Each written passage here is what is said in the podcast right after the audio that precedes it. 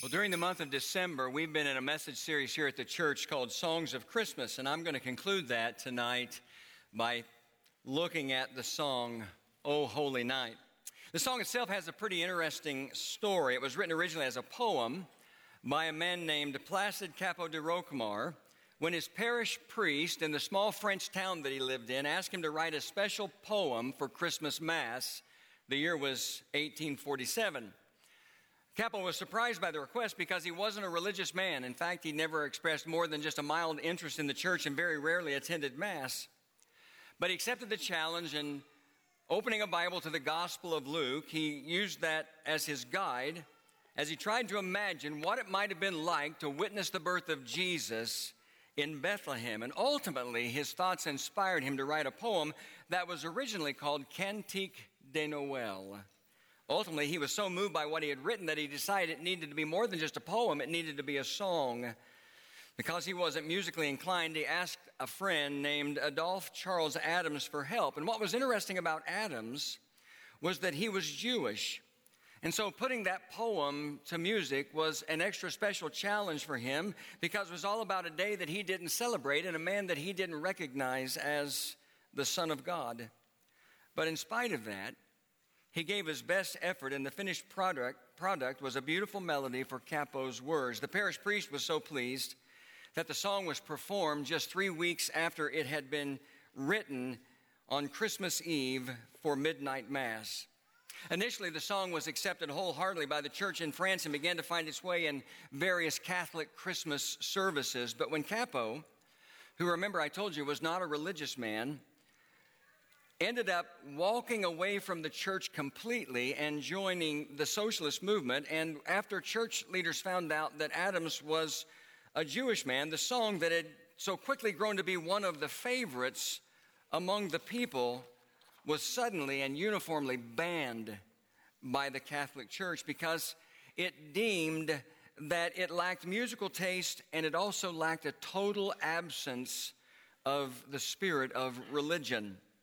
And yet, no matter how hard the church tried, the French people continued to sing the song, O Holy Night, because the message was so powerful. And a decade later, a reclusive American writer named John Sullivan Dwight brought the song to a whole new audience halfway around the world here in America. Now, in addition to that, there are some interesting urban legends that are attached to the song that I don't really particularly believe are true. But the most intriguing thing is that from the time it was first sung in that small Christmas Mass in that small French town in 1847, O Holy Night has been sung millions, literally millions of times in churches around the world. And this incredible work, requested by a nameless and forgotten parish priest, written by a poet who would later reject the church completely, and put the music by a Jewish composer who didn't even believe in Jesus, celebrates the birth of Jesus in an unforgettable way. Just think about how the song begins. It's almost as if Cappeau invites us every time we hear it to close our eyes and imagine the world before the birth of Jesus. O holy night, the stars are brightly shining. It is the night of our dear Savior's birth. Long lay the world in sin and error, pining. What does that mean? The word pining is a word that describes the reality of both suffering and longing. And that was the reality of the world before Jesus' birth.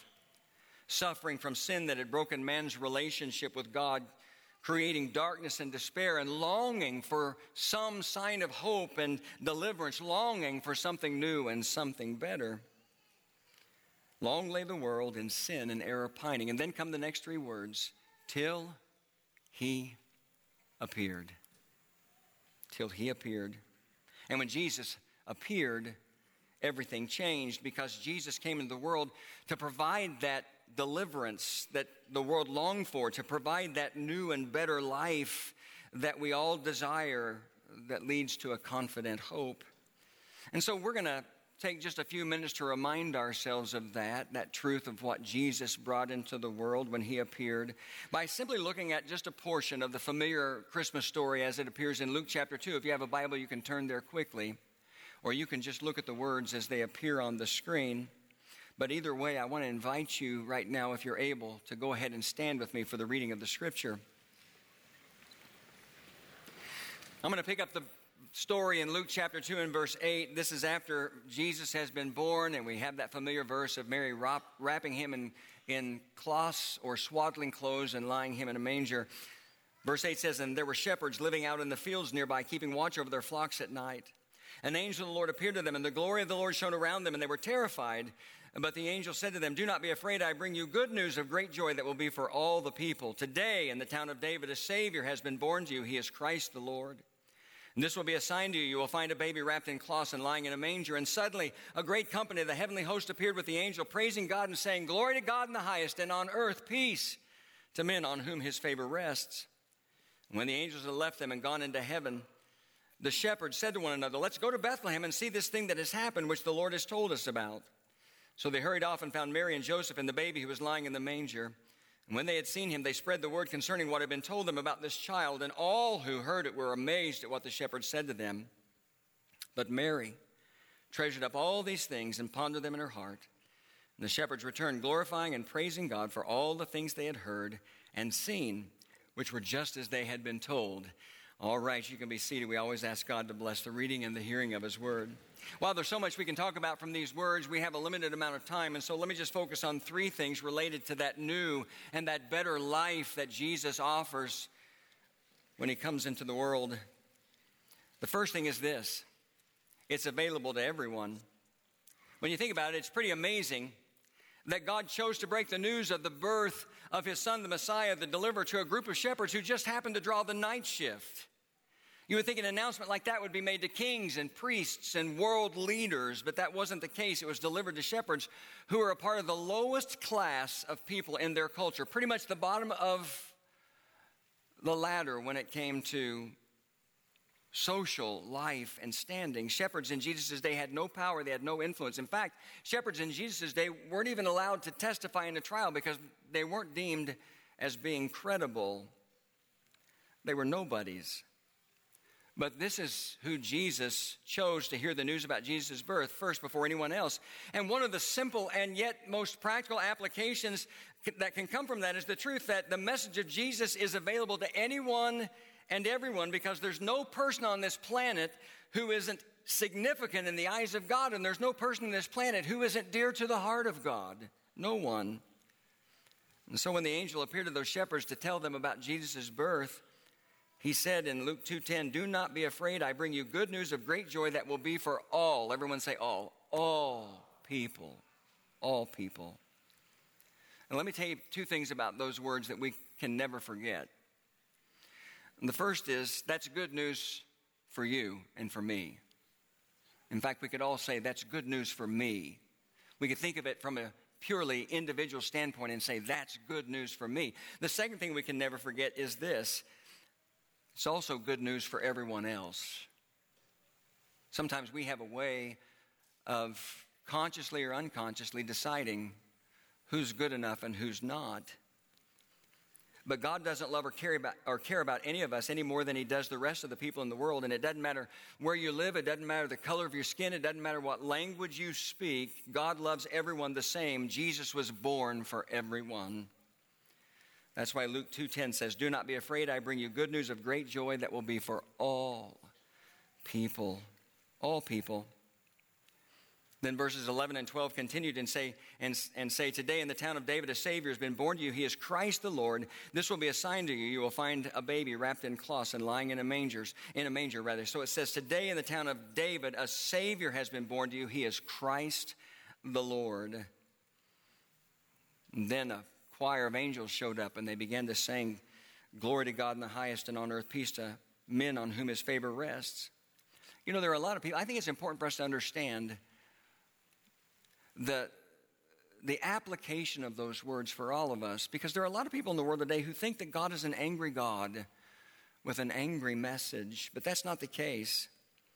God's message is a message of love and it's a message of hope and it's a message of opportunity. That's clear from the Christmas story, but it's also clear from other verses in the Bible, like Romans chapter 5 and verse 8 that says, But God demonstrates his love for us in this while we were sinners, Christ died for us. When we were at our worst, God gave us the gift of Jesus. John 3:17 says, "For God did not send his son into the world to condemn the world, but to save the world through him." I love this quote from a man named Steve May. He says, The message of Christmas is that the whole world walks on level ground before God. Whether you're a shepherd or a sheep, whether you live in the first class world or the third world, whether you work in the mailroom or the boardroom, we're all the same. God loves each of us. That means Jesus offers a new and better life to everyone. Here's the second thing that we need to understand about that life that Jesus offers and I think this is especially important. It's experienced personally. In Luke chapter 2 and verse 12, as the angel was telling the shepherds about the birth of Jesus, they said to, or he said to them, rather, this will be a sign to you. You will find a baby wrapped in cloths and lying in a manger. And then you skip down to verses 15 and 16, and you read, When the angel had left them and gone into heaven, the shepherds said to one another, Let's go to Bethlehem and see this thing that has happened, which the Lord has told us about. So they hurried off and found Mary and Joseph and the baby who was lying in the manger. They went to see and experience Jesus for themselves. I'm going to be really straightforward for just a minute. The world is filled with people who have heard the story of Jesus over and over again and yet have never examined it or checked it out for themselves. That may even describe someone who's here tonight in this service. You come to Christmas and maybe even Easter services year after year where you hear the story of Jesus, but you never respond to it in any kind of a personal way. We love the story of Christmas and we love how Jesus was born in Bethlehem and laid in a manger because it's nice, it's familiar, it's part of our Christmas tradition. But at some point, you've got to look past the manger and you've got to see the cross. You've got to look past the fact that Jesus was born to understand why he was born. And that was to die on the cross where he paid the penalty for our sin, for mine and for yours. That's why he was born. That's why the angel said in Luke chapter 2 and verse 11 Today in the town of David, a Savior has been born to you who is Christ the Lord. He's our Savior because He does for us what we can't do for ourselves. He saves us from our sin. He doesn't overlook our sin, He takes it away by dying on the cross in our place and being punished in our place. He is Christ because he's been anointed by God to establish his kingdom in your heart and mind and then use us in turn to spread the message and change the world. And he is Lord because Jesus was no ordinary man, he was God in human flesh. When Paul writes about Jesus in Colossians chapter 1 and verse 17, this is what he says about Jesus. He is before all things, and in him all things hold together. Why? Because he's God. He isn't a Savior to be read about in a book or to be heard about once a year in a Christmas Eve service. He is a Savior that has to be known personally. And here's the third and final thing we need to understand about that new and better life that Jesus came into the world to offer us, it needs to be shared. Luke 2 and verses 16 through 18 say So they hurried off, found Mary and Joseph and the baby who was lying in the manger. When they had seen him, note this, they spread the word concerning what had been told them about this child, and all who heard it were amazed at what the shepherds said to them. After the shepherds heard the announcement of Jesus' birth and after they experienced the reality of Jesus for themselves firsthand, they told others. And you know what that reminds us of? What that teaches us is that every Christian, every person who has experienced Jesus in a personal, meaningful way, has the responsibility of sharing the message of Jesus with others. And no one is exempt, not even the most timid person. No one is exempt. A man named Charles Spurgeon once said, Every Christian is a missionary or an impostor. Once you experience Jesus in a way that changes your life, you can't keep it to yourself.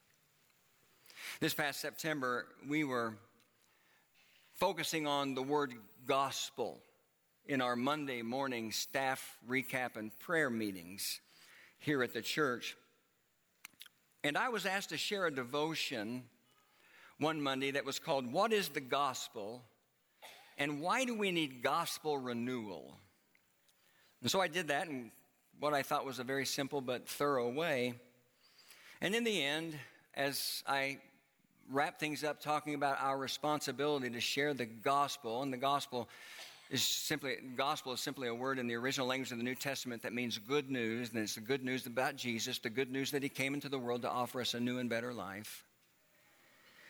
As I was wrapping it up, I wanted to talk about our responsibility to share that gospel, that good news. And so I concluded with this story. A pastor named Ken Taylor tells of a friend who served as a missionary for uh, an extended period of time in, an, in a restricted access country. For many years, the government of that country had taught people that there was no God. And so he said, My friend had the opportunity to interact on a regular basis with a non believer of that country who was a highly educated man, a highly educated professional man. And after developing a friendship with him, my friend had the opportunity to tell him the gospel story about Jesus, the good news that Jesus came into the world to offer everyone a new and a better life. And he said, My friend was taken back by the man's response because this is what the man said in response to hearing the story of Jesus. What you have told me cannot be true. Because if it were true, it is such good news that someone would have told me this before. Charles Spurgeon said, You're either a, as a Christian, you're either a missionary or you're an impostor. We all have the responsibility to share the good news. Every Christmas reminds us of the good news that Jesus came into the world, a world in sin and error pining, a world that was suffering and longing, and he brought hope. My Christmas prayer for all of us is that we have found that hope and that we are willing to share it with others. I want you to pray with me. Thank you, Lord. Just simply thank you for Jesus. I pray that everyone listening to my voice right now has found the hope of a new life and a better life, free from sin, free from the bondage of sin free from the condemnation of sin, free from the separation of sin through personal faith in Jesus. And I pray that you would convict and challenge all of us to find ways to share that message with others. Thank you for that holy night when Jesus appeared and the world was changed forever. In his name I pray. Amen.